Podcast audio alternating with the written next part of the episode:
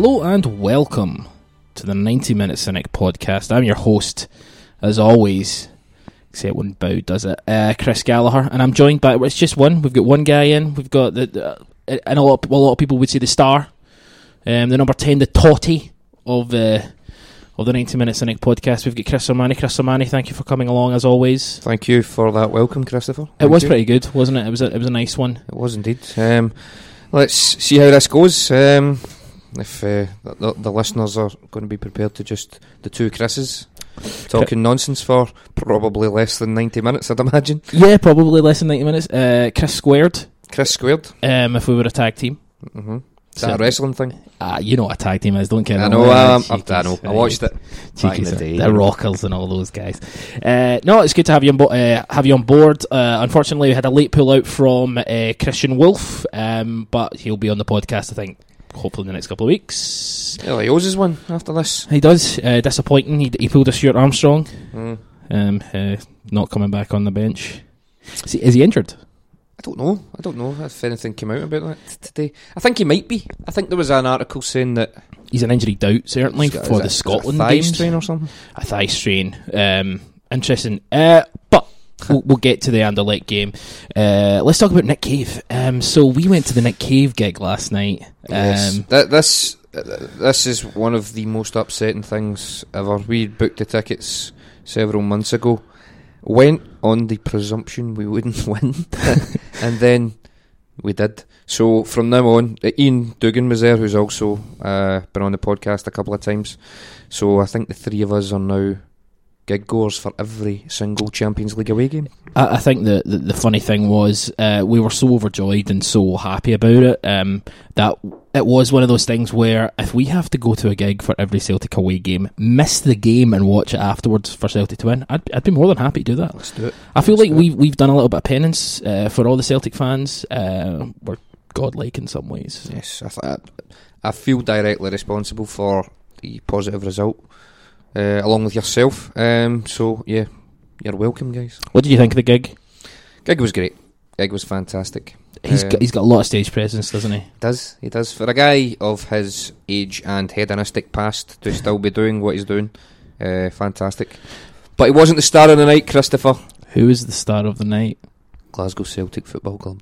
Glasgow Celtic Football Club PLC. Don't don't ever don't you ever forget the PLC. Yeah, well, you know, ever. that's it. You're, you're very Quite much a, quite a lot of PLC board fans uh, within the 90 minute cynic. bloody love the board. Maybe not some of us, but Maybe not some of us. carry on. Um, actually, you know, I, was- I actually had a, a. We're going to talk about. We're going to have an open question about um, Scott Brown from Jozo Simunovic, uh, Ben the Tim. Um, but I think it's probably related to um, twenty minute Tim. Twenty minute Tim's. Uh, Jamie had an article in the paper today um, Mhm. about Scott Brown. But first, uh, Hugh Hefner died today. He did. He did. He had a bloody good innings, though, He didn't he? bl- he had a bloody good innings. Was it Uh, 91? 91 he was. Um, apparently uh, a, a feminist. A feminist? That's yep. He did a lot for you know by just um, by objectifying women. Yes. He actually set them free. Is what I'm led to believe. Objectifying women um, in an as well. explicitly capitalist way um, profited uh, greatly from objectifying women, but You know, I'm sure there's there's plenty of other podcasts. I'm sure that do that sort of thing. So you know, listen, there's money in it, well, let's not talk the dead. of course. Hugh. Um, R.I.P. R.I.P. Hugh, rip it. Um, that brought me to the question, and this is something again. We kind of like. I like to. I personally like to start with a question. Some people do, some people don't. Um, but with Hugh Hefner being a bit of a character, one of your favourite larger than life characters in football. Now I've kind of sprung this on you. I can see your wee mind working away. Um, Larger than life. like characters, dicks, Well- dicks in football. The, only one that first came to my head was uh, that guy with the awful hair, Jimmy Bullard. Oh, he's a fucking nah. He's Yeah, well, aye. It's not like I like the guy or anything like that, but when you say larger than life, you do just think idiot, and Jimmy Bullard came to mind. Yeah, aye. Well, Jimmy Bullard is, uh, you know, the, the whole story with him and your man uh, used to play for Arsenal and Tottenham and Birmingham. Ended up signing him like five times. Michael Bentley, Oh, David Bentley. David Bentley, Yeah. um, and how they were both on an England international duty and David Bentley got his pal to sneak to McDonald's and sneak McDonald's into the team hotel. And Jimmy Bullard was talking about that, like, oh, it was some, oh, it was great, mate. Ah, we made a mug out of Fabio Capello, and it's like, yeah, former European Cup winning uh, manager who would obviously go and improve you. Um, but yeah, let's take the piss. Charlie Mulgrew, Kris Commons, um, Ronny Deila. I'm sorry. David, I mean David Bentley. I do. Rem- do you remember the time? Uh, it might have been when Redknapp was at Spurs. He, did he pour water over him or something? that was caught on camera, and uh, Redknapp was absolutely raging. And you just saw Bentley dancing, and you thought, I don't know how you've got much of a future in the game there, son. Retired at 29. He did, aye. He did. He had a lot of talent when he was younger. Um, he had no idea how to uh, channel it though. Yeah. Um, I think he how was. did we go on to David Bentley? Uh, why not? Okay. Listen, we're, we're a football podcast. Um, but no, in fact, uh, favourite Celtic character? What character from like that you've seen from a Celtic point of view? Maybe not necessarily the best player, um, but a player, a, a, someone, uh, player that kind of stood out as like a kind of steel. Like for me, like I love John Hughes. I think John Right. Hughes, he's the sort of maybe not blessed with the greatest amount of technical ability, but he was just a kind of old-fashioned footballer. But he seemed to actually have a sort of character about him, and seemed like he's good. I mean, I think he, would, he was on like the twenty-minute Tims and stuff. You should check that out. Yeah. And um, he talks for days. Just seems a bit of a character, you know? Sort of a who's your favourite cult hero, if you will, for Yeah. for Celtic. I mean, Hughes is a guy who, uh, you know, he was kind of the the kind of perfect example of a solid defender. You know, he wasn't great. He probably couldn't have played at a higher level, but he did. He did a great job. Scored a, an equaliser at Ibrox um, back in the day when points at Ibrox were pretty hard to come by. Crucial. Um, but yeah, yeah, John Hughes. Who would that? You have sprung that one on there, Chris. Who? Who would I like? Mark McNally. no. Uh, don't know. Um, Check we'll Mark McNally listens to the podcast. I hope, I hope so. He had a cracking We've, headband. mentioned, we've mentioned him a few times over the years. cracking headband. Um, probably go for Dziekanowski. Um, Oh.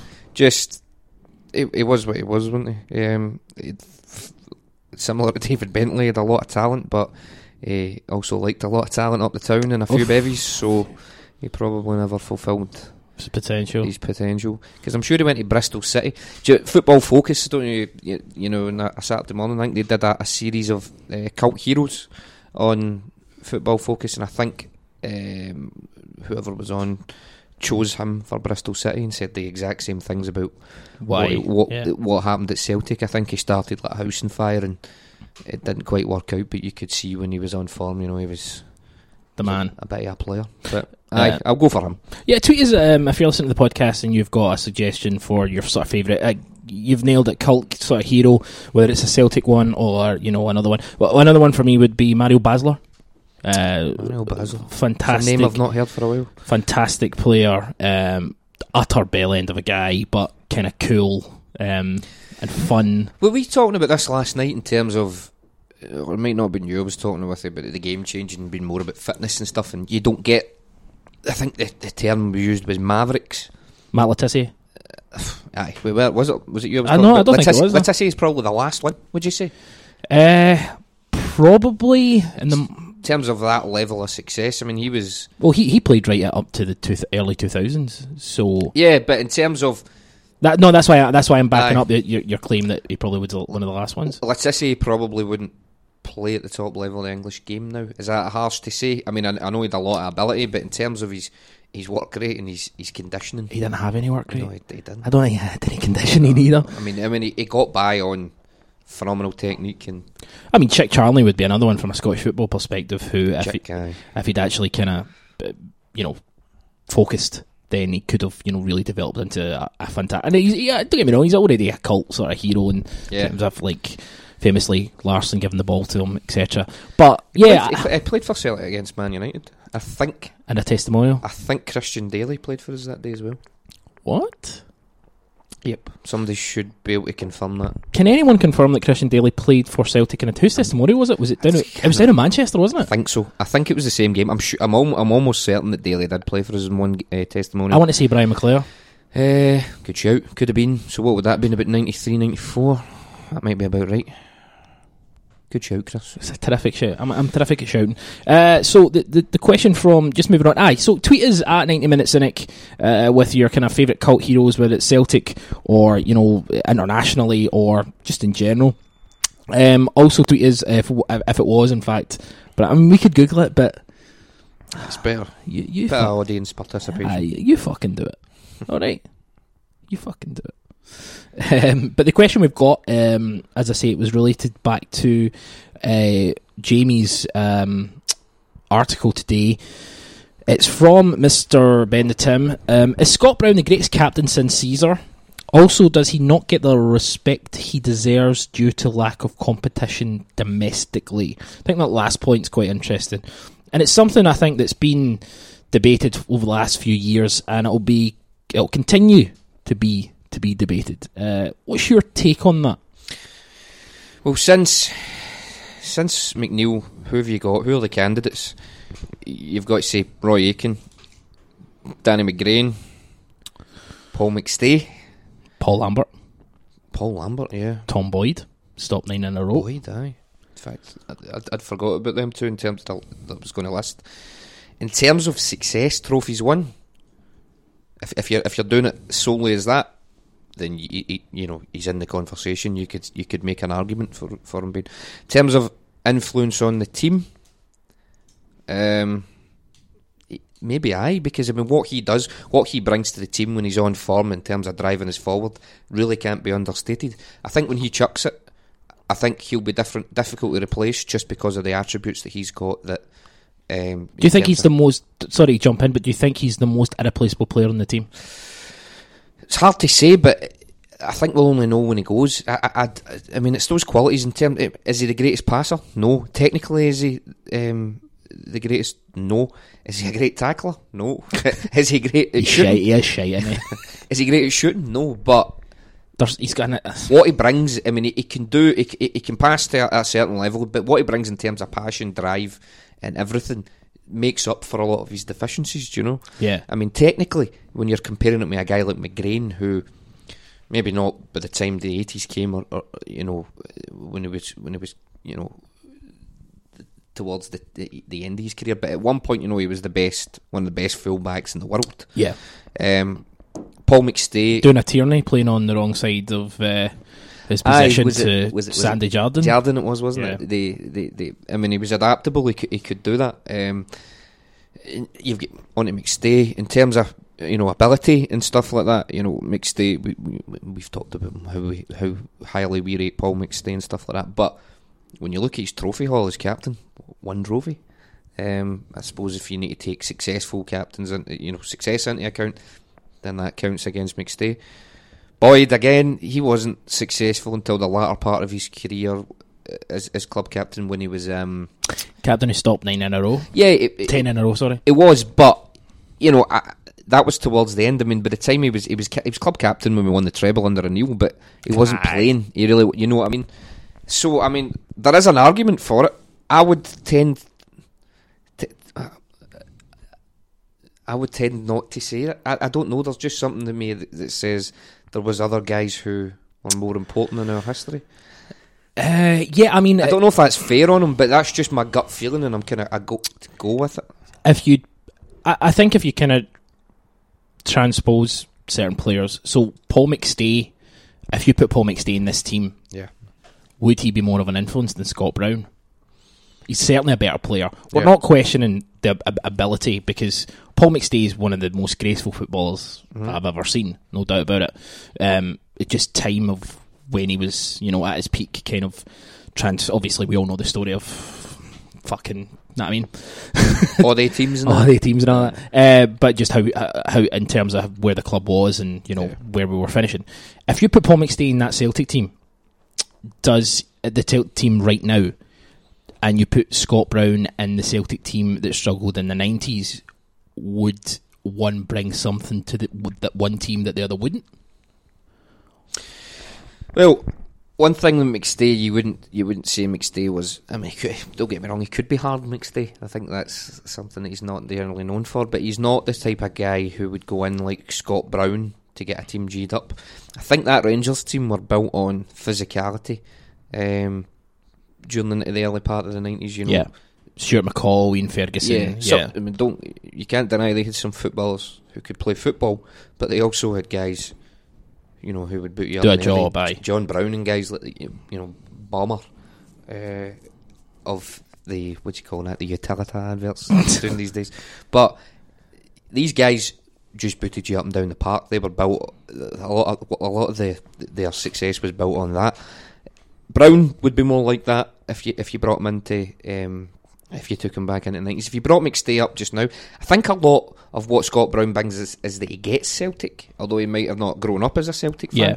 He gets it now, and I think that that kind of comes over in, in his performances. McStay would bring that as well because McStay's from a Celtic dynasty. M- McStay is Celtic. Yeah, yeah. I, I think he would bring that, and I think that would show on the park. But I mean, this is all hypothetical. This could just all just be crap. What we're talking Yeah, I know. But, but yeah, you could you could see how you know the, if you if you transpose them and stuff like that. I suppose in terms of is he the most uh, is he the best Celtic captain? Well, you have to define what you mean by best, but I suppose you can. You, you definitely have to make a case for him. Ability wise, no, No. absolutely not. In terms of success, yes. So, my, my my gut reaction is there's other captains that are more that have been more important and better. But you know, I wouldn't argue if people thought that. Aye, I, I, I, Sat right in the fence with that one. I know. I, I, personally, I, think he has probably he probably has more influence over this team than a lot of captains in the past, and that's why I can understand why people would make the case for it. Um, and as we talked about, when he's not going to be in that team, how's it going to affect us? And See- that's the worry. Yeah, but I mean, he, even over his when did we sign him? Two thousand and eight. So that's coming up for what? It's two- ten, 10 years, two thousand and seven. This is his tenth year. 2007, right? Okay. There's been large periods of his career where he's been questioned. Oh, You know, it's it's not By like- us. Let's let's hi, let's not talk about ten years of unbroken dominance and success for Scott Brown. There's been repeated calls for him To be dropped. to be dropped, or to be removed from the team. When he first came, that was certainly the case. Um, they ended up the season after that. They they ended up bringing um, uh, they had Hartley and Robson in the middle because I think were they playing him with Donati? Am, am I, yeah, was it Donati? I can't remember. But you know, he wasn't having the effect on the team. There was at one point where Strachan was actually playing him wide right yeah. because He- he wasn't influencing through the middle. I remember was at the the Copenhagen game at home. He played him as like a false nine. Yeah. um, just off the kind of thing. And I think it was a case of he's got an engine, um, he can run at people, he can put people under pressure, but he can't play central mid. Mo- Mowbray played him up front once. Aye. I remember. Was it? Did they not play him up? It was uh, Dynamo Moscow. That's right. He When brought we, him on as we a lost substitute and played him up front. I like, because we, we lost at home and then we won we away. won two 0 away. Um, Um, so I, I suppose, I mean, he's played his best football last season, and he's continuing. He sh- maybe not quite the heights of last season. It's still early, but I suppose Rodgers has brought out um, a massive uh, um, improvement in what his, his, his form of the recent years. Um, so, aye, okay, we'll give him his due. I've, I've, I've had my say on it now. yeah. Uh, do you- finally, just on that, that point, just to finish off, do you think he gets a lot? Do you think there's a lack of respect due to the lack of competition domestically? Yeah, that. I mean, in terms of wi- a wider respect, certainly not within the Celtic um, f- uh, fan base, but wider respect, aye, he's never going to get the credit that He deserves. he, I, des- he maybe he deserves. Aye, um, I think if you look what happened when um, Scotland brought him back in, the influence he had in that Scotland team. mm, Um, I think if you look at the influence he has uh, when we play in the Champions League, mhm. um, yeah, he's, he, he is, he does, uh, as we've said, it, it's, a, it's it's almost an unanswerable question, Mhm. um, but it's one that if you did sit down and kind of crunch the numbers from every aspect, he would be right up there Yeah. amongst it. He's no Paul Lambert, but don't fucking. Well, we never spoke about Lambert, um, and I suppose the early two thousands, the wave of success that we had under O'Neill. I mean, that can't be understated. You know, the dominance of Rangers and then taking over, and then the subsequent success in Europe. I mean, the, the thing is, towards the end of Neil's time, Lambert's legs went, so we probably only got a really influential Paul Lambert for a couple of seasons under O'Neill. I'd say four seasons overall. Aye, probably. Um, if you're including before, Yeah. uh, O'Neill. Aye, I, I would say that O'Neill's first couple of seasons he played a a, a, a, huge role, but it's that longevity. You, you, you know, Lambert he suffers for that because you didn't get him at that level Yeah. for any length of time. because he was winning the European Cup.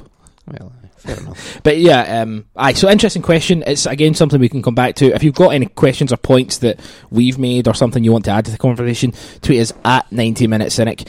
Um, Boud agrees. I Oh, can, I can probably speak for Boud even though he's not here.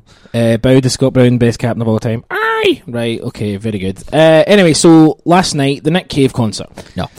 um, we we both came back from that gig and we both watched the, the Celtic game. Yeah. Uh, and I, I thought it was quite interesting. I, I found it an interesting experience watching a Celtic game in Europe without the pressure. Yeah, I think I maybe saw stuff. Um, in fact, I don't doubt I saw stuff because I was more relaxed watching it. Hmm. Um, so when we were at the queue um, to get into the concert, uh, there was a lot of the, the WhatsApp, the ninety minute cynic WhatsApp was going crazy, and the main guy who was getting criticism was Ntcham. hmm Um, so we'll get to him in a second. Uh, but what are your kind of thoughts on the game overall? Well, the, as you as you rightly say, the, the, the WhatsApp was going mad, talking about how badly we were playing. But obviously, going up the road and watching the first half, what was really apparent was uh, we- we still weren't under any pressure. No. I mean, we were misplacing passes, really simple passes for the first what half an hour at least. Um, and Ntcham really he looked like a rabbit in the headlights, which he did against PSG. Again, Uh, uh, PSG is a different Again. matter. Uh, there's guys, there's guys who were around the block who looked as bad as he did. But that was the thing. You seen that we looked nervy in possession. We, passes were going astray. It really, it, it looked like Celtic away from home in Europe. But they were so impotent. They were really what, what we didn't look. I mean, when thinking back in the game, I can barely remember them mustering a shot. They, t- they two, I think they had two or three shots, and they were all offside. Yeah. Um, no, no, there was one great save from Gordon, Did but not? I think I think just after we scored, they came up the park and, and it was a fairly comfortable save. Yeah. Um, but that that's the one thing that struck me at the time watching it. I imagine you were, God, Jesus, Oh, you know, no. off your nut. aye, But we didn't have that intensive pressure on us like we normally would have against a Champions League quality team. Um, and they are, by the way. Let's not be under any illusions. Anderlecht won the Belgian league, which a lot of people would say a, is stronger than the Scottish league. I don't know. I don't watch enough of um, of Belgian football, um, but it's certainly ranked higher well, they were they were just picked in the quarterfinals last season by Man United. by the eventual winners. Um, yeah, who went on to win it? I think they lost. Was he is it Tielemans? Yeah, he um, went to Ajax. I want to say. Was it? I'm not sure where he went to, but I know he was really influential for them last. season. Yeah, But I, I don't know how many other players they lost. And the fact, what they looked like last night in terms of their league position as well, losing one player shouldn't have that much of an effect on them. But certainly, they looked, even when we were misplacing the pass uh, passes and stuff like that, we still seem to have so much of the ball. It was, it was, we were still kind of in possession of things. We just were pretty bad at, in terms of stringing any sort of football together. That was that was a one thing that, that, that really struck me. Despite our uh, deficiencies, we weren't really threatened by them in the first half. how much of that is to do with us being uh, just better? On, I'm not saying we're better overall, just better on the night. Possibly, um, but uh, as I say, we don't watch Belgian football, so I don't know how much of a team in disarray they actually are. Yeah, Um, their league position obviously says that you know they're not firing in the cylinders they were last season, but um, you know certainly they didn't they, they didn't look they didn't look confident. You know, No. Uh, Um, I I thought the first, you know, it- it's funny because again, you know, there are certain people can tweet and stuff when they're watching the football. I I, ca- I can't. I'm not a big social media guy. I try to focus on the game. If it's a European game, I'm not going to kid on. I'm not. I'm a big shite bag. It doesn't matter who we're playing. I just panic every time Celtic lose possession. Yeah. I'm not like a football analyst who can be like, well, we're pressing in the second trimester turgent bit and we're breaking the lines and blah blah blah and it's fine. I'm a massive shite bag. I get so nervous whenever Celtic don't have the ball. Yeah. So to transpose that again, last night with my chippy, uh, watching the Celtic game, when people were talking about how badly we were, like the first half an hour were fucking dreadful. We were we were we were bad and we misplaced misplaced passes, but we weren't dreadful. I don't think. I think I think we, we, we covered every time we lost the ball, we won it back. I think, and I also think our, our centre halves, especially, didn't look troubled. I thought that, I mean, they, they were rightly praised. Uh, sorry, Jozo and uh, um, Boyata were rightly praised for, praised for the performance last night, and I suppose even when we were poor in possession, they they looked reasonably comfortable at the back. Um, but I, as you saw, I mean, we we certainly built on that. I mean, once we get the goal, which we can kind of talk about in, in more detail shortly. Once we got the goal, you know, it kind of kicked on from there, and then from uh, you know, in, in the second half, we started to look like a comfortable football team who believed in themselves being in the league. You know, Yeah, absolutely. Um, just to kind of minor point, a couple of points before we move on um, to the actual individuals and the goals. Uh, Kieran Tierney, yes. and it. That's it. Just Well- Kieran Tierney. You see him, you, he's he's doing it now, and he's doing it at a high level.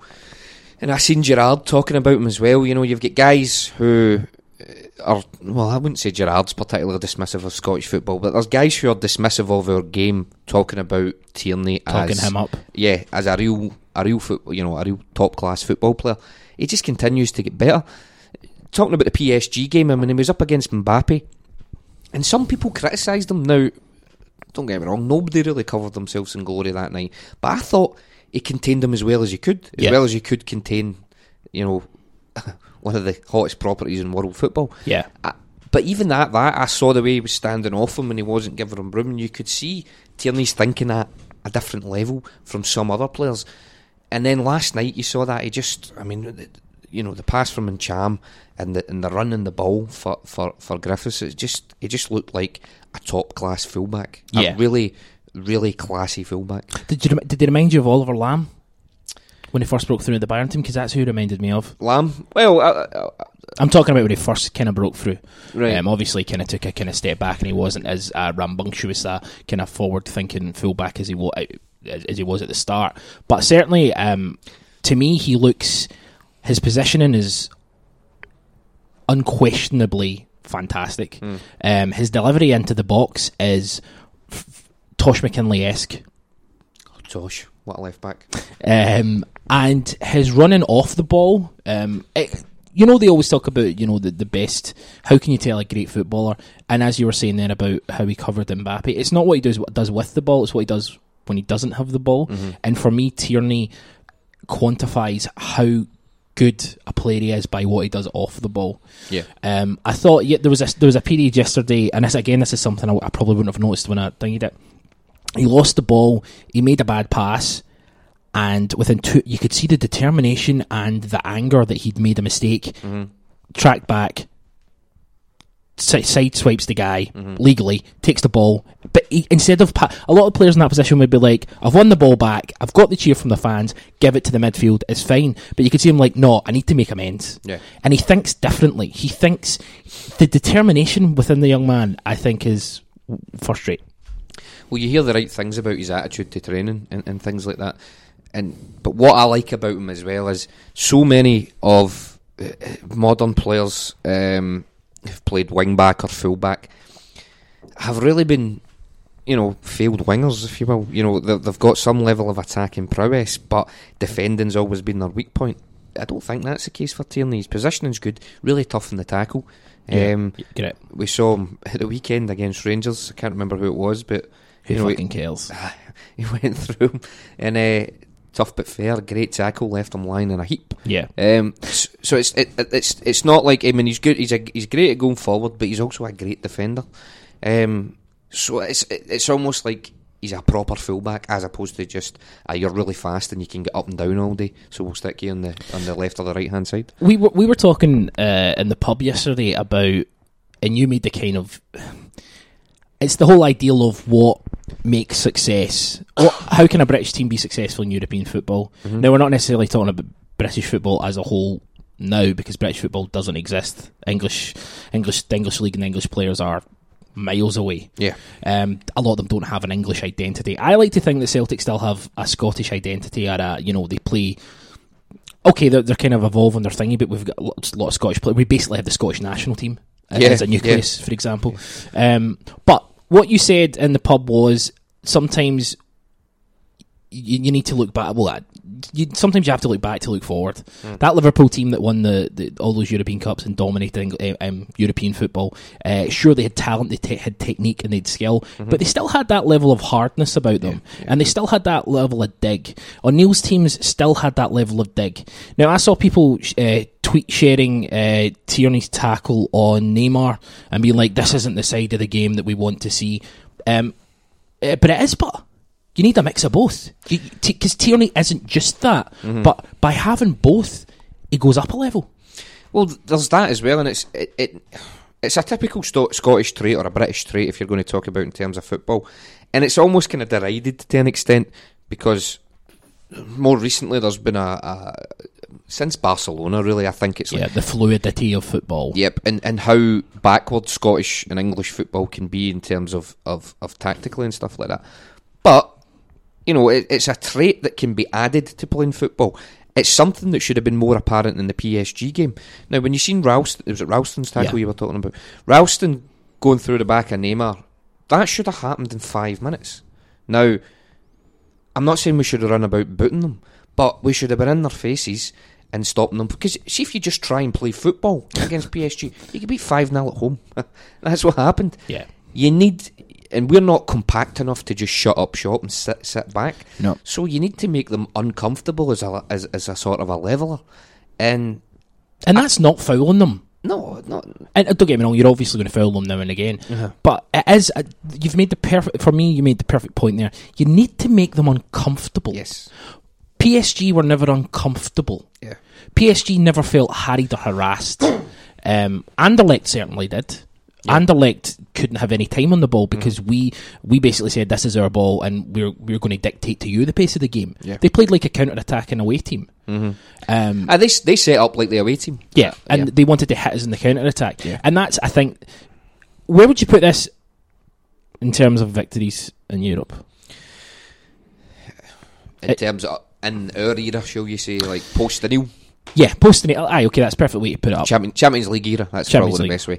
Um, it's probably uh, you got to say it's top five. I would say because it's in terms of doing what we did away from home, knowing our away away record in the Champions League, it's quite remarkable. Actually, um, it's not something that.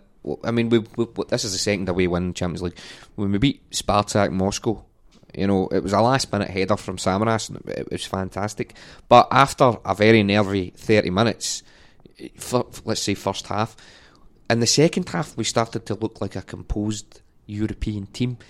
You know, you still seem to think that there's a, a, a weakness, a, a, a mental weakness with us when we go away from home. We certainly showed that in the first half. But in the second half, we played like we should, if you know what I mean. And for us to do that showed a lot of character, and, and I think don't want to kind of jinx it, but it could be the turning point from us away from home. It should be something that we look to build on, as opposed to going away and thinking, let's just go to a Nick Cave gig because uh, we're going to get pumped tonight anyway. You know, Um, would you see it as almost a blueprint? no, I, I, I think we also need to pay a bit of cognizance to how poor Anderlecht were. Now I know some of the the, the, the press and the hacks came out saying that this morning, and, and it was called as sour grapes, and rightly so. But we aren't going to go away in the Champions League And batter everyone 3 0. Batter everyone 3-0. Have Aye. 71%. and have it all our own way. Um, Yeah. But we, I think we should be looking to do that against some teams. Do you know what I mean? Oh, massive explosion outside, but I'm sure it's fine. Probably fireworks or something. Yeah. Uh, I hope. but anyway, um, see, in terms, I mean, ta let's take the Astana game. We should have done that against Astana Yeah. because after what we did to them in the first leg, we should have went away there and dominated like we did in the home leg. Now I know in terms of the goals we had and the goals we scored over there were at important times, but we should have went over there with no fear and played like we did in the second half last night. But again, it's this mental weakness in terms of travelling. Hopefully, that's what we can do. We ain't going to be able to do it against PSG or Bayern Munich, um, but teams like Anderlecht, that level below, we need to have confidence in what we can do, and that's what we should be looking to do. With, with that point about Astana, at home, uh, stand away. In fact, no. Let me let me make another point. Um, in isolation, if you just take away, um, you know what what the, it meant in terms of the group, and uh, I'm talking about not just this one game. I'm talking about all the Champions League ga- games we've actually had. Yeah. Uh, I think it might be the best ever. Um, Um, and and I- and people will turn around and say, "Well, we beat," you know, I'm I'm talking about one of the best ever performances. We beat and see when we beat Anderlecht at home with Liam Miller scoring that goal. mhm. That to me was phenomenal, right? See when we beat Leon in at Parkhead as well. Again, phenomenal. Uh, we lost away, obviously. We've had some uh, tremendous results, but we were never coming off a five 0 hammering. Well- That's that's why that's why I think this result stands a little bit higher because we were all very fearful. No, it, it, it does show great character, but you, you mentioned the Leon game, for instance. That was a Leon team who regularly played in the latter stages of the Champions League. You had Juninho Pernambucano, free kick expert. You know, you had, uh, uh, what's his name, Dhorasoo, was Yeah. playing in the middle for them. Vinny. They were a great team. They, They were, were, a yeah. great team. And that night at Celtic Park, you know, some of the passing movements uh, as well for. Um, The actual, the actual was it was it Miller's goal, Liam Miller's header?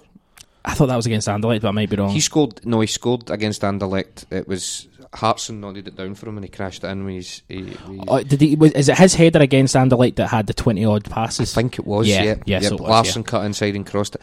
That was the most mature European performance in the Champions League for me overall.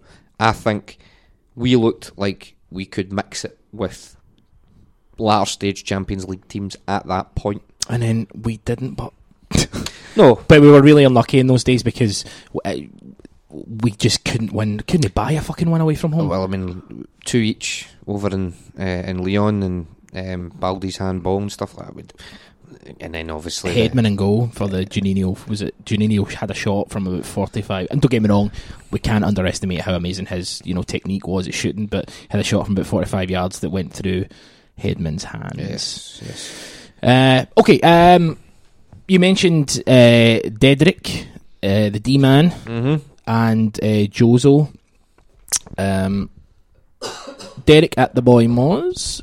Can we just take a couple of minutes to applaud Boyata? He's genuinely unrecognisable to the panicky mess that we signed. What a turnaround. There's a few of these comments. I'll try and get a couple more. Um, in fact, Andrew Noble tweets, uh, We're magic next, which I thought was pretty funny. Um, at Incognito 1955, Jozo as well. He's a colossus at, um, um, in our defence. And then there's a lot of kind of comments about um, Jozo and Boyata from Oisin uh, Crawford as well. Um, so, thoughts on their partnership? Is this um, is this it in terms of for the rest of the season if they're both fit? They're, the best we've got. Um, I think both of them are better than Sviatchenko. Um, I think I called Sviatchenko, but Ah, but you're also putting out the feelers about Jozo. You're, Aye, try, you're, aye. try, you're trying to play him down. Don't think I've not noticed that. uh, well, see when I said in the pub, I think Jozo shite last night before the game. Was that maybe? I don't remember you saying I didn't see it. Ah, exactly. There you go. See, lying. So- So fake news. Jozo, I mean, Boyata, I think they called it right, the panicky mess. That's always in my head. I, I, I still look at Boyata and think, you're not good enough for us because of that. Probably wrongly, though, because he's, he's, he's not really. I mean, the semi final last, the season before last against uh, Rangers, him and Brown was just so deplorable. I was just. In fact, we were calling for Brown to, to you know to be papped out the club, but we didn't even bother saying that about Boyata because we, just assumed he'd it would, it would be gone.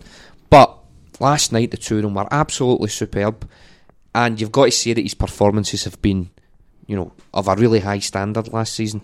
The proof in the put, proof is always in the pudding in terms of, of, of European football. He's because he sort of came in a bit later on last season. I don't think he started He off. didn't come in until January last season. did he not? he came in. He came in against Stirling Albion in the Scottish Cup. Did he not a Albion couple of games in December? Regardless, it was the latter half of the season when he came in. Um, we had the, the, the famous quote about him being on the exercise bike at midnight and stuff like that. That's right. Um, but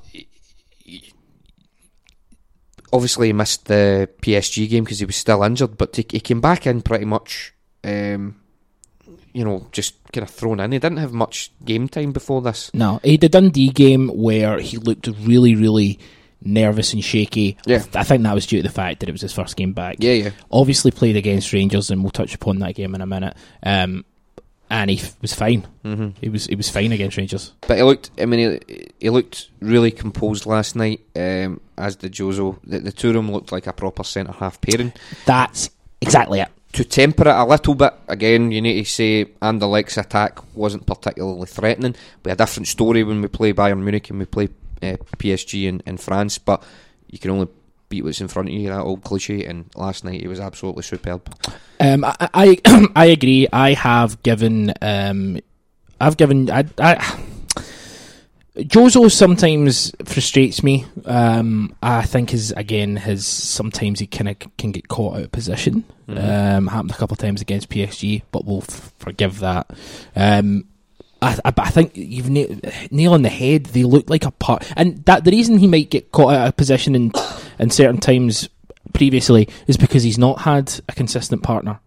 Yeah. So yeah. I think Jozo Simunovic genuinely needs like uh, sort of uh, like a let in terms of you know his performances.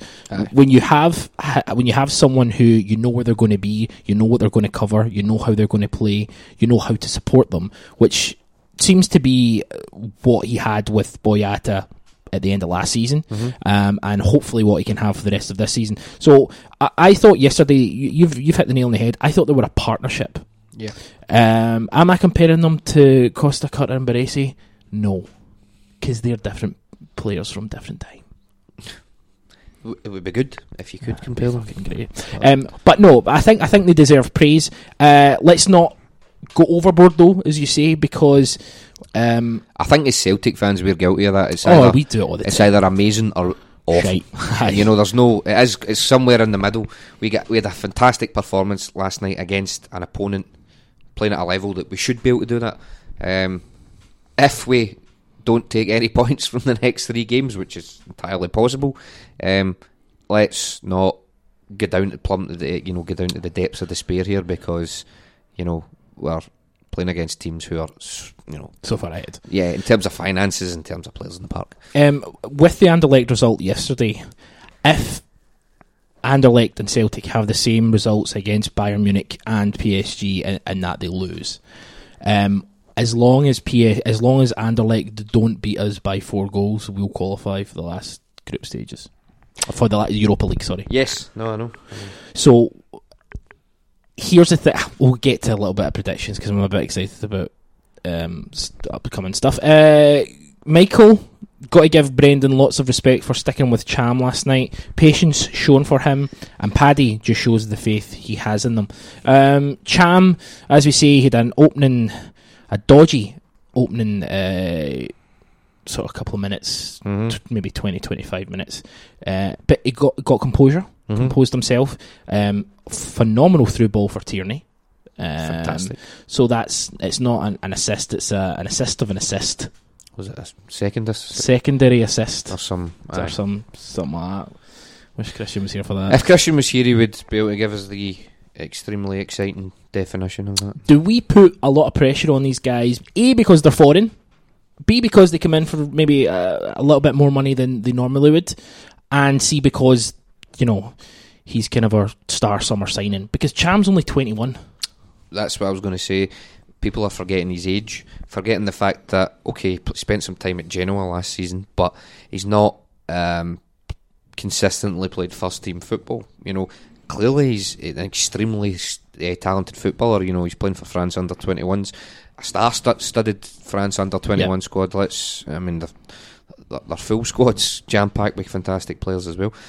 But what we need to remember is this: the PSG game. Let's just kind of put that to one side because it was that depressing to watch. But last night was certainly his first Champions League level a game away from home, where he's expected to be a main player for a club with a support that's got real expectations. It can get to you. It can get to you if that's the case. And let's be honest, for the first half an hour, he certainly wasn't alone. I mean, some of the passes that Lustig was making and, and stuff. That's where somebody like Brown should be, you know, kind of stepping in. But Celtic away from home in Europe, things aren't always going to be that straightforward. But we bought him to keep possession and for his range of passing. Now, we said that last night. We were saying that's what we bought him for. We bought this guy to make a difference in Europe. Yeah. But with hindsight, you should be a bit more patient with the guy. He's only 21. He's not got all that experience yet, and he's going to get it by playing in these games. As you say, showed real character to come back from that opening half an hour. The quality, of the pass that he played through to Tierney, we probably don't have another midfielder that could play a pass, you know, as as well as that. Yeah. So you've got to see what his attributes are, and maybe be a bit more patient than than we are. Four million quid, aye, I know that's a lot of money for us, but he's just a kid and he's developing and he'll get better. Yeah, I think we've we've certainly bought potential as much as anything else. Uh, it's funny because you know, twenty five year old uh, James Forrest, 26. twenty six year old James Forrest, uh, if he makes a mistake in Europe, it's you know he's still young. I mean, I've heard people say that he's still young. Do you He's mind- still, we James. And don't get me wrong, James Forrest probably does get too much flack at times. Mm. Um, probably takes more flack uh, than certain people.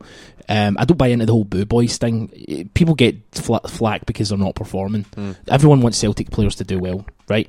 But it's kind of like sometimes you play a, like again a sort of oh Stuart Armstrong he's only twenty four. It's like, aye, Ntcham's only twenty one. I think So let's, you know, rein in the criticism of him. And I'm not saying that people are going overboard with criticism because he's got a lot of praise that he stuck stuck to his task and he actually ended up having a decent game. Um, but I just think we need to remember his age and his experience. It's funny you say that. I always think uh, your man that played for Aberdeen, Ian Jess, he always seemed to be the eternal talented youngster. And then he got to about 32 and people went, no, he's no young he's, yeah, But he's it was, it, there is some players that are like that in your mind. They're still Peter Pan. aye, they're still young players coming through, even though they've played football for about eight years, and they they they probably should have pressed on more than they did. Uh, Patrick Roberts, express your feelings. It's just wonderful. It's just. He had a wee song last night. What's the Pat Roberts song? I can't remember. I thought you might remember. It's to the tune of Starman. I can't remember it, but um, the guy's the, the guy is just an extremely talented footballer. You going back to the PSG game again. Now Roberts was completely starved of the ball because we weren't in any way much of an attacking threat. But see when he got the ball, Oh, he made stuff happen. no, he didn't. He tried He to, two or three players around. he tried. no, but he, he was marked out the game. He had two or three players around him. Emery had obviously singled him out and says he's their he's their main man. And when he got the ball, um, he, he was crowded out and he couldn't do anything with it. But he, they paid him that level of respect. yeah, When you saw him last night, I mean, I mean, he's okay. You can't probably can't say that's his goal. Um, I'm sure he would claim it, you know. But oh no, it's been given to him. It actually has been. Oh, given has it been given because it was on target? Right, okay. Well, you saw where he come. That's just what he wants to do. You get him that ball in the last, you know, Final third. final third of the, of the pitch.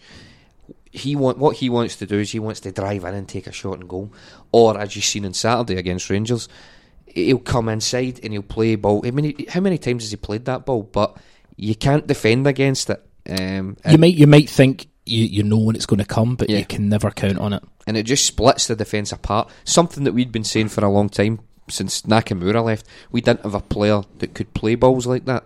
I mean, even Ro- Ro- Rogic can do it. Tam can certainly do it, but not to the same level or consistency that Roberts can do it. The only thing I'll say about Roberts is it's only another year's loan, and we're going to get through this dance again at the end of the season. And you just wish he was our player because you know he's only going to get better and better. Yeah. And he's a joy to watch. Uh, in my notes, um, you can see my notes here, Chris. Uh, It says Pat Roberts dash defensive work. I seen, yeah. uh, It's funny you mentioned that. Now, now you say it, I seen him tracking back a lot more last He night. He tracked back at, at, on at least four or five big occasions yeah, to the point where he was at our byline. yeah, yeah.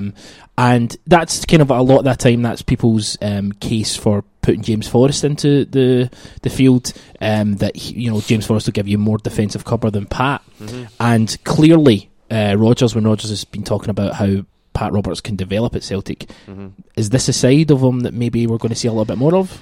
Possibly. I mean, I think that's overstated in terms of the defensive work. It's it's we're a team who wants the ball uh, and, and, and, and thrives in possession. Um, it is an important part of the game to an extent, but in terms of as, as an attacking threat and a team that's possessing the ball, you don't really want them tracking back. You want them further up the pitch. However, when it's called for, it's something. It's a side of the game that you know is certainly um, something that can be relied on. And it was it was good to see that last night because I think Rodgers demands that of players. It's you need to work hard. You can't just live off your talent. live off your talent. You need to work hard, and you can certainly see. It. Roberts strikes me as a guy who's loving playing for Brendan Rodgers, loving playing for the club, you know, because of the adulation and stuff like that. But he's he's playing under a great manager as opposed to going on loan to Peterborough. Oh, whatever. Aye. He um, Peterborough. That was a bit of a random pool there, but it was aye. yeah weird. Are they in the championship? I don't even know. I think they're in League One, Aye. but um, he's happy playing for you. For me, Jinky's doing it all for me. Aye. Good. Uh, Griffiths put in another great shift. He's well. Before the game, we'd obviously said who would your lineup be, and I think we both said Dembele. If he was fit, If well, yeah, if he was fit. The reason for that is his hold-up play away from home in Europe. I think the ball was bouncing off Griffiths a lot. two or three times, yeah. Yeah, uh, still a weakness he's got compared to Dembele. PSG was quite Nothing stuck to him. I, I mean, especially when we were going long. I mean, see if you had Dembele up there, you know, you've got a chance if you can hold it or bring down, um, you know, bring guys like Rogic into the game when he came on, things like that. Doesn't really. Griffiths has worked on it and he's better than he was, but it's still a weakness. He's good at running onto the ball, but when he's back to goal, he's not particularly good. However, the goal, his goal, it just summed him up. He just, I mean, obviously we talked about the pass and Tierney's cross, but he just peeled off the, his marker with, he just ghosted away from him, and then it was it, just one touch into the back of the net. He's a deadly finisher, yeah. and I think I read a wee um, interview not long ago with Chris Davies. And he said when they came to the club, him and Rodgers identified Griffiths as somebody who could be a top player at any level. That that's what they seen right away when he came in, and I think you're seeing that there's attributes to his game that you know are probably lacking in terms of holding up the ball, but see in terms of, of finishing, running in behind. Um, his timing's excellent as well. Um, deadly. I, but the point I the point I was making, all good points, but I th- he ran and himself into the ground, Yeah, yeah. and I just mean like the effort he put in was was top. Well, that's me being negative again. Back to the- Cynical. back to the old days. Uh. No, he, he did. He did. I, I, I, sp- talking specifically about our performance in the first half, that was apparent about him. But in terms of his work rate and what he, you know, what he brings brings to the team, In terms of the rest of the team, uh, just to finish off the Anderlecht uh, performance, uh, Tam, Tambola, Tamburino, the Mhm. Tammeister General, Tamington Steel. Yep. Um, what I, you know, my pre-match sort of um, choice uh, in terms for the team, I would have had Armstrong in there. Um, I, and it's a, it's more about running in European football, um, which is probably a backwards way of thinking. You know, you're away from home, you want to have a little bit more running, put them under a little, a little bit more pressure. Always maybe thinking that uh, the game didn't pan out the way I thought, or how most of us thought, because we looked like the home team and we had 63%, uh, 60, mid 60s percent possession Mhm. um, at the end of the game. Um, so from that point of view, it didn't kind of pan out the way I thought it would. Yep. But from a counter attacking point of view, I thought it would have been better for Armstrong to run beyond Griffiths to you know make that kind of like le- leg room. Um, how do you think Tom performed? wasn't his best game. Um, Rogic's got deficiencies, which I, what I've mentioned before, and I've mentioned in, in the podcast. And, um, his positives can outweigh his negatives, certainly, and he's, he's a fantastic footballer technically, but sometimes games pass him by, certainly in Europe, and I thought last night was one of them. I don't think he had uh, a huge influence on the, the the overall game. The thing about our, our our central midfield is you can't say what Rodgers' first three is. You know what I mean? So, in in terms of him not having a good game last night, you know, that's not to say he's not going to have a, a, a, a more positive influence on other games in the Champions League. Do you know what I mean? It, I think um, Mönchengladbach away as well. I think he get taken off uh, early uh, last year. I think sometimes it's just he, he just doesn't you know manage to get a foothold in the game. Talking about last year against uh, Man City as well, you, you know, He get he get take he, yeah. he ran him. He was great, and he ran himself into the ground. You know what I mean? But last night was just one of those games. I, I, I think Louis had said if he's fit, he starts. I don't necessarily think that's the case. I think we've got so many options in midfield. It's choose who's going to be uh, going to fit in on the night on the game. Do you think last night was maybe one of those games that you you might not have played, Tam? in terms of uh, the squad, um, it's the midfield is without doubt. There's three positions. There's about seven players vying for th- like three positions. Um, if you have a bad game, Mm-hmm. you may not get back in the team. Well, you might not. Yeah. But that's that's obviously good. That's what you want. You want you want that level of competition. Yep. Whereas you know under a, lot of the time under Neil and uh, uh, certainly under Lennon and certainly under a lot of managers. I'm not picking on those two specifically, but it's a, a managerial trait that they have their favourites. We we said that last night about O'Neill. It took him a long time to trust players. Yeah. You know, y- you had a guy like McNamara who, towards the end of O'Neill's time, he did play, but a lot of the time, O'Neill never had him anywhere near the team. And I think you build trust with him. I think that's why a lot of his new signings over the you know his later years didn't make the impact impact they could have because he kind of used to favour the old guard and, and he wasn't. You can see it as well. He's not so good at phasing players, Players out. that have done well for him out. You Yeah. know, Rodgers doesn't seem to have that problem. Rodgers is comfortable switching, you know, the team about, and I think part of that is tactical because certain players will, will, will perform in certain ways against different teams. Um, I also think it's it's it's just good management, you know, in terms of keeping players happy. Fresh as well. Um, Yeah. I mean, it's you, we saw after the PSG game, the league game after that, that um, Tierney wasn't in the squad. Yeah, Um, and I think that's that is kind of refreshing in a lot of ways. You know, I, I always imagine if, if I always imagine being a football manager on the first day you come in and you look at the squad. I've always had that um, speech in my head where I would be like, "You're a squad. It's not a team game. It's a squad game. Everyone will get their opportunity. Everyone will take a chance, but." Bitching or moaning about not getting your chance isn't going to be productive. Mm-hmm. So, you know, that sort of let's all come together. And I really, really think because Martin O'Neill, you know, there's Ulrich Larsson came out and said that Martin O'Neill had, you know, I know we're going off on a bit of a tangent, but um, Ulrich Larsson said that Martin O'Neill had his favourites, and guys like Paul Lambert and guys like Lennon didn't have to train as hard as as to make a kind of comment. Right, yeah. The outsiders. Mhm. Um, so Larsson would be training 24 7, really try to get himself in shape, and he wouldn't always get in the team, whereas Mjällby comes back from injury and he's right in the team straight away. Um, I think Rodgers doesn't have that. I think Rodgers is like, well, this is who I'm picking. It doesn't matter who you are. Scott Brown, you're getting rested. Don't give a shit if you want to or not. You're mm-hmm. getting rested. Griffiths, as soon as Dembele's back and starts scoring goals, Griffiths isn't going to play. We know that. And, and that's really unfortunate. The unfortunate fact is that we've got two very, very different strikers, but one striker pr- probably suits the, the up top on his own better than the other. I think Dembele probably suits that better than uh, for the, the attributes that you mentioned. Yeah, uh, probably. But in saying you're saying if Dembele comes back and starts scoring goals, he, you know, Griffiths won't play. Maybe not. He would. He might not play in, in the Champions League. Maybe, but you know, No, he'll, he'll- he'll he'll- still get game time. You know. Yeah, he'll get game time, but you know, it, it, it, I think Rodgers will pick his strongest team for whatever uh, for whatever game it comes to, Yeah. as you say. So I, I mean, you're right. You will get game time, but Yeah. I wonder if he, I wonder if he's going to get frustrated though, because as much as you'll turn around and say Leigh Griffiths has really changed and Leigh Griffiths is selfless and Leigh Griffiths is part of the team, if Leigh Griffiths isn't playing for, if, if Leigh Griffiths plays two games in the space of two months or three games, he's not going to be happy. Yeah, but he's less likely to be unhappy under Rodgers for the reasons we've said. Because, as you say, certain managers play their, you know, guys that have done the business for them, you know, without kind of thought for bringing other guys in. That sometimes happens.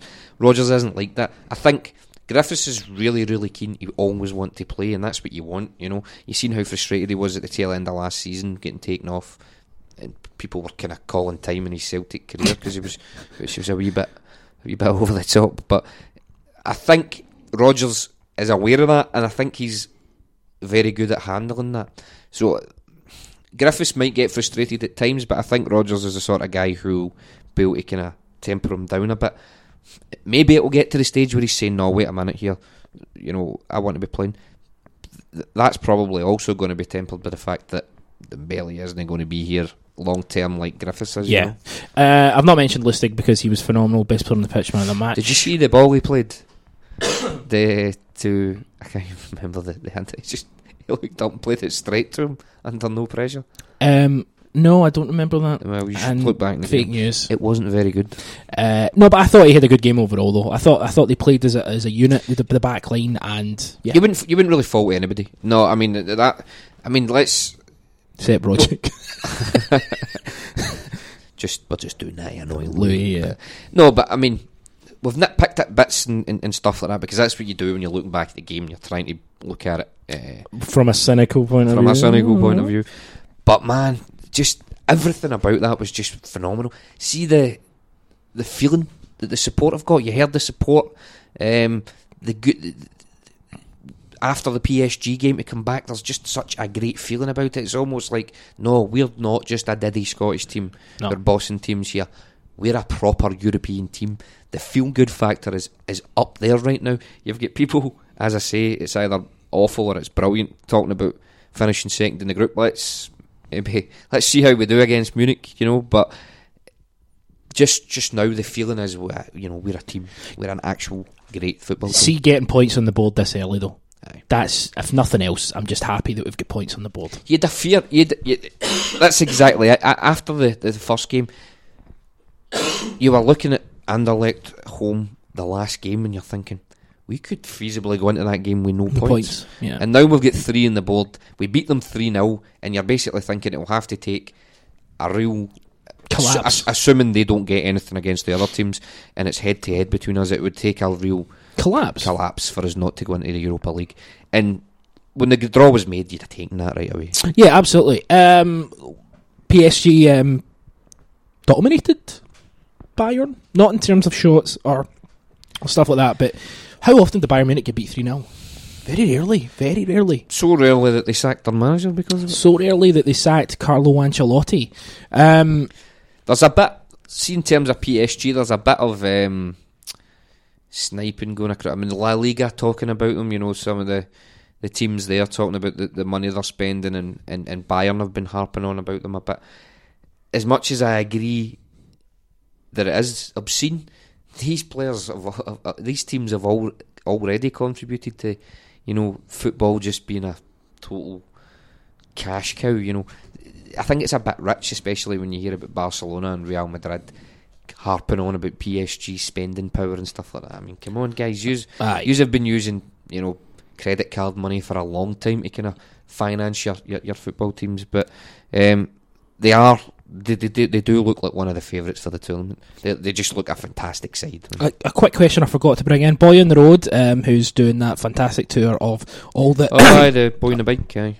away games. Um, we had them on the podcast the other week. Check it out. Uh, best away result for Celtic in Europe since Anfield. Absolutely. Probably in terms of just controlling and Aye, Being in I mean, charge. no, it was a really composed performance. I, I really, I mean, saying earlier on that having to, you have to take into account their performance in the night and what they're like as a team just now, but it doesn't matter. See to go away from home and do that to a team like Anderlecht, phenomenal. Absolutely. Um, Keith asks, um, Hard G asks about the fact that we've sacked, um, we've sacked, the fact that um, Carlo Ancelotti has left Bayern Munich. Mm-hmm. Has it come a little too early for us? In terms of the supposed bill. it didn't work for Anderlecht, did it? The bounce back after you sack The bounce back manager. ability, yeah. Well, n- n- it's, we're going to be up against it anyway. I mean, we need to temper it a bit. the assumption that we're, you know, I said after the PSG game, I thought we would beat them at home. Don't know, just had a feeling. Yeah. But going into the next away game against them, we take anything for that. You know, you bite your hand off for a draw, but let's. I, I don't think whether they've got Ancelotti in charge or not is going to make a difference in terms of um, that game. Um, with with that kind of, um, oh, do you know what? We'll focus on the Bayern Munich game nearer the time. But uh, we are joint second in the group We are. um, uh, with uh, with the the German minnows, Bayern Munich. I say that's a joke because they're actually like Belter. pure big club. And, uh, do you know Scott Sinclair? Are you a bit frustrated with him now, or do you think it's a bit frustrating sometimes, isn't he? It was a good goal last night, wasn't it? A cracking goal. I suppose I think one of the points that had been made was Sinclair's meant to be one of your, he's, he's your top earner, I'd imagine. Um, and in terms of his influence on big games, You know, as I think we'd mentioned that sometimes his decision making and, and things like that aren't particularly good, and he's certainly a confidence player. I mean, the way he took that finish last night w- was phenomenal. But With his weaker foot as well. Yep, yep. And it, but in the first game, and again, he's supposed to be one of our key players. When he did have the ball and he was driving forward, you saw him running. You thought you don't really know what you're going to do here. You're just kind of running aimlessly a bit, and sometimes that frustrates me. Sometimes he fades out of games and stuff. But see, when his confidence is up and he's running at players, Phenomenal. he's a he's a he's a phenomenal player. But maybe it's been a bit harsh. Sometimes you think I'd like you to take the game by the scruff of the neck because of your level of importance for us. You know, He's not going to do that though, is he? if he did, probably wouldn't be playing for us. Well, there you go. A little bit of a deficiency. Uh, we're at the hour mark. Um, Rangers game. Um, thoughts? Um, it was it is what it, it was what it was. It was just a comfortable, composed performance. We we go there and we don't. It doesn't hold fear for us now. That's that's the bottom line. You can it's becoming less and less of a sort of like I know that obviously the media and Sky are trying to drive it like it's very very close and that um you know it's a competition. It's not though, is it? It's not, and and to be fair, that they're always going to do that. So you just need to take that as it comes. Um, No point moaning about it. no, it, it's just it is what it is. But we we talked about John Hughes' equaliser at Ibrox back in the day when you know taking anything from the place was was was no mean feat. But now, um, see if they'd beat us on Saturday. See in the overall scheme of things, it wouldn't have mattered in the slightest. no. I mean, it's just a one-off game, and everybody's got a job, and they'll work with Rangers fans, so you want to, you know, beat them for, for that. But see if they they will beat us one day, right? But see when that day comes, assuming things are going the way that they're going just now, it it, it, it really doesn't matter. And that was it was great beating them and stuff like that, but. it- It's it's it's not got the same importance for us in terms of, of what it did. I mean, speaking to some Rangers fans that I work with, they they were like, "I didn't think we were as bad as we, I thought we were going to be." And I suppose it was that was almost a small victory for them, um, and I think we can see that you know all isn't well within the Rangers camp because their managers seem to l- lose the plot a bit just now. You know Yeah, he's got he's got some. what happens in Vegas stays in in Vegas. What does that even mean? That's a lot of fucking know. Um, and I'm starting to see you're starting to see some negative stuff in the press. Ah, I think there's machination, machinations in the background to to move them on. Machinations, Mascherano. Aye. He's a footballer. Um, just to point on, you know, it being a, you know, just not really meaning anything. See the Aberdeen game we played last season, um, towards the end of the season on the Friday night, Yeah. floodlights at Pittodrie. That was built up to be a really big game, and it Mhm. was a really big game. It was a entertaining game of football, Is that where we went 3 0 up and Hayes scored? And Yeah. then they were really good for really a while. good For a while, then- yeah. yeah. But um, th- that was uh, two teams who obviously Celtic are better than everyone, but it was a it was a, a challenge. Mm-hmm. Um, it was a big big match atmosphere, and it meant something because Aberdeen were second. They were trying to finally, you know, get us at the claws into us. Obviously, we beat them in the cup final as well. But that to me, Friday night, big floodlights at Pittodrie, big match atmosphere. That's what I'm looking forward to this season. Going to Ibrox or them coming to Parkhead, eh? And I, I'd rather not play these games. They're just a bit of an inconvenience. They'll be. They are what they are. And they'll, they do you know what? See when they eventually get rid of Caixinha and they bring in. I imagine they'll bring in somebody like Tommy Wright or something the next time. They'll be harder to beat. I'm not saying they'll be they'll be competing with us or they'll be good. St Johnstone are hard to beat. Yep, they'll be harder to beat.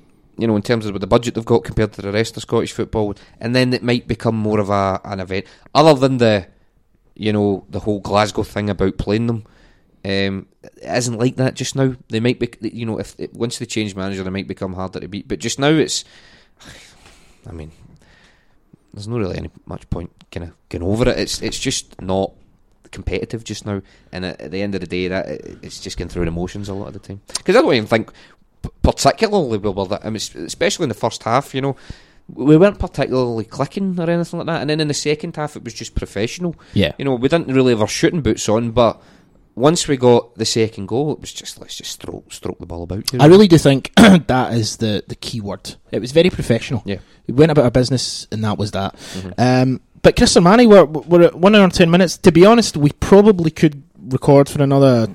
We could do the hour and a half, but uh, I got the. People are probably listening to us and going, "I don't like either of their voices," so that we turned are, off after 15 minutes. if you've enjoyed the um, Gal and Sermanni show, just tweet us at 90 Minutes Cynic. Can we one thing before we go?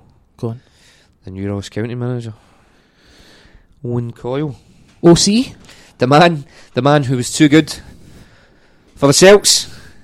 He was a Barclays Premier League manager. He he, he wouldn't come to Celtic.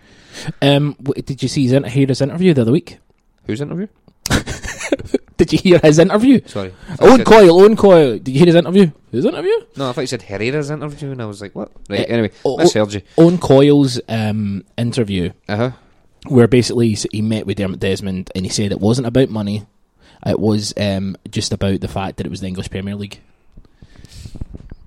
Well, there we go. But he fucked it. He's now he's now came.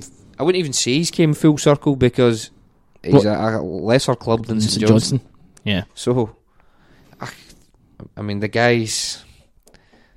Aye, I, I I do find that amusing. I mean, I suppose it's that whole. Uh, thing about being, you know, a Celtic fan and you're, you've got a chip on your shoulder about the finances in England and stuff like that.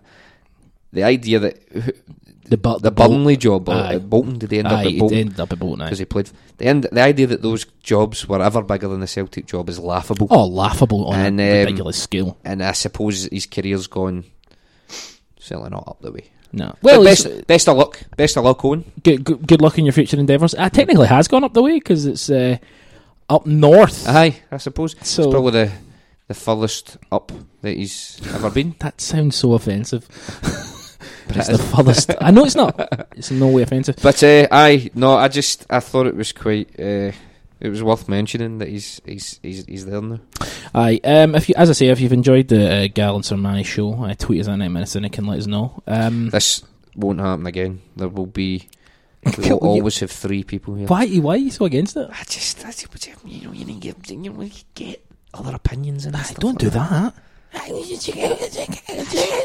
It was going perfect up until that point, so I know. agree with you. We'll need to edit that. Yeah, um, we are the 90 Minute Cynic. Check us out, 90minutecynic.com. You can check our supplement, the supplement um, where we release it on a semi monthly basis. Not semi monthly, every couple of months. Um, we release a supplement. 90 Quarterly, quarterly. is it? I don't know, every two months maybe? Is it, is it, is it still a thing now? Ah, it's still happening, probably. Uh, no, 90minutecynic.com. You can check out the latest episode edition of the supplement where it's all about politics. We did a politics podcast, Chris. Yep, that's that's right. With uh, Liam and uh, Mark, Yes. Um, not Mark. Daniel. Sorry, Daniel. Um, but yeah, very good. Check it out. It's on our channel. You can you can see it on iTunes. You can see it on Spreaker. We're on iTunes. If you search for 90 Minute Cynic, you can subscribe. And if you want to leave us a positive comment, I mean that's up to you. But it would be pretty good. We're all for that. We're all for that. Um, spreaker.com slash D. 90 Minute Cynic. We're also on Facebook, facebook.com slash 90 Minute Cynic, although I don't think anyone updates that. Um, same with the Instagram. Nah, the, the social media account apart for the Twitter, it's just it's just not happening, is it? No, it's really not. We're, we're on Flipboard. Um, we're definitely on Flipboard. Does, does, does Lois still do the Periscope? Sometimes. Sometimes. Um, but that'll come on the that'll come on the Twitter anyway. crap as well, isn't it? just stick with the Twitter. Uh, stick with that's that's my my tip from the top. Aye, tip from top. All of our links are tweeted at 90 Minutes Cynic on Twitter. That's the most prominent way of getting in touch with us and letting us know, giving us feedback on the podcast. Um, also, check out Boy on the Road at Boy on the Road. Um, he's doing a terrific thing, cycling to all away league games in the 2017 18 season, um, raising money for the Celtic Foundation. Chris Sermanni, Yep. it's been a pleasure. Thank you, Christopher. Uh, we've had tea, we've had fun, we've looked at Anderlecht, we are dominating life. Yes, not as much as Celtic because they are dominating Europe. He's Chris Sermanni. I'm Chris Gallagher. We are the 90 Minute Cynic, and we'll speak to you down the road.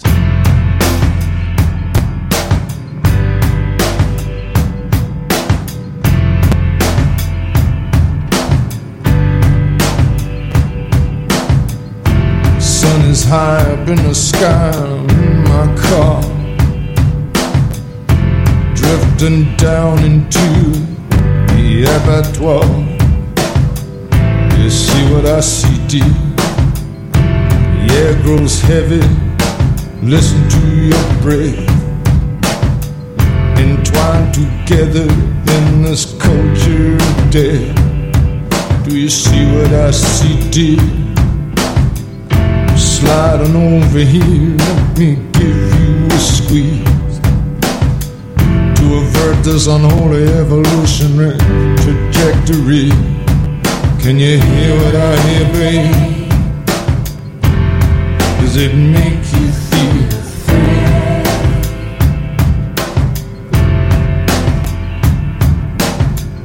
Everything's dissolving, babe, but just a code into play. Sky's on fire, the dead are heaped across the lane. I went to bed last night and my Morocco got jammed.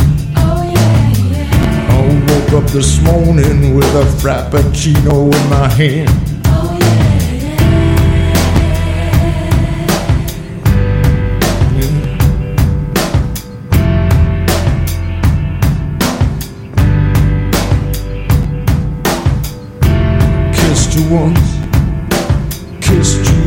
Again. My heart had tumbled like stock exchange. Do you feel what I feel, dear? Mass extinction, darling. Hypocrisy. These things are not good for me. Do you see what I see, dear? Line that God throws down to you and me makes it pleasing geometry. Shall we leave this place now, dear? Is there some way out of here?